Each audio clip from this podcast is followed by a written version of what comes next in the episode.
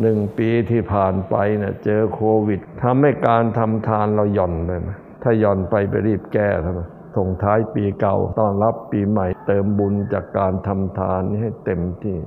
ในเรื่องของสิ้นปีเนี่ยทางโลกกับทางธรรมคงเหมือนกันนั่นแหละเพียงแต่ว่าหยาบละเอียดต่างกัน ในทางโลกบริษัทร้านค้าต่างๆ คงจะมาคิดถึงกำไรขาดทุน บวกออกมาเป็นตัวเลขเป็นเงินเนี่ยมันง่าย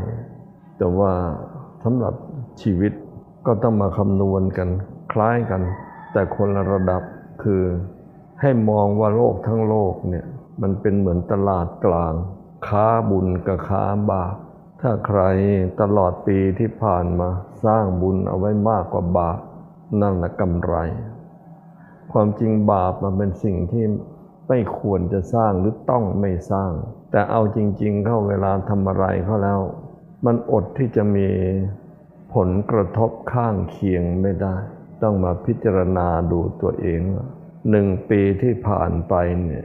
บุญกับบาปที่มันเกิดขึ้นกับเราเนี่ยไหนจะมากน้อยกว่ากัน ยังไงนะบุญมันต้องมากกว่า ยิ่งมากกว่าเท่าไหร่ก็ดีเท่านั้น คือมีบัญชีบุญบัญชีบาปแล้วนะ่ะบัญชีเป็นทรัพย์สินนี่ก็ต้องคิดด้วย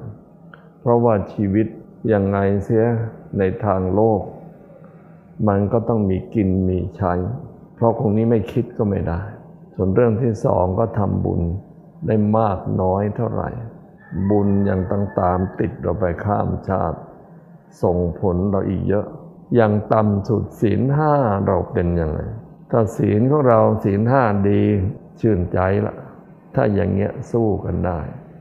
แต่ถ้าศีลไม่ค่อยจะดี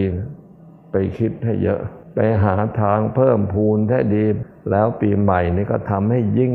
ขึ้นไปอีก เพราะฉะนั้นวางแผนให้ดีว่า เราไม่รู้มือนกันมันจะอยู่นานเท่าไหร่ ระวังตัว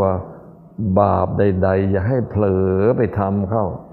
และบุญนะทำเยอะๆ คงฝากเป็นข้อคิดปีใหม่ไว้อย่างนี้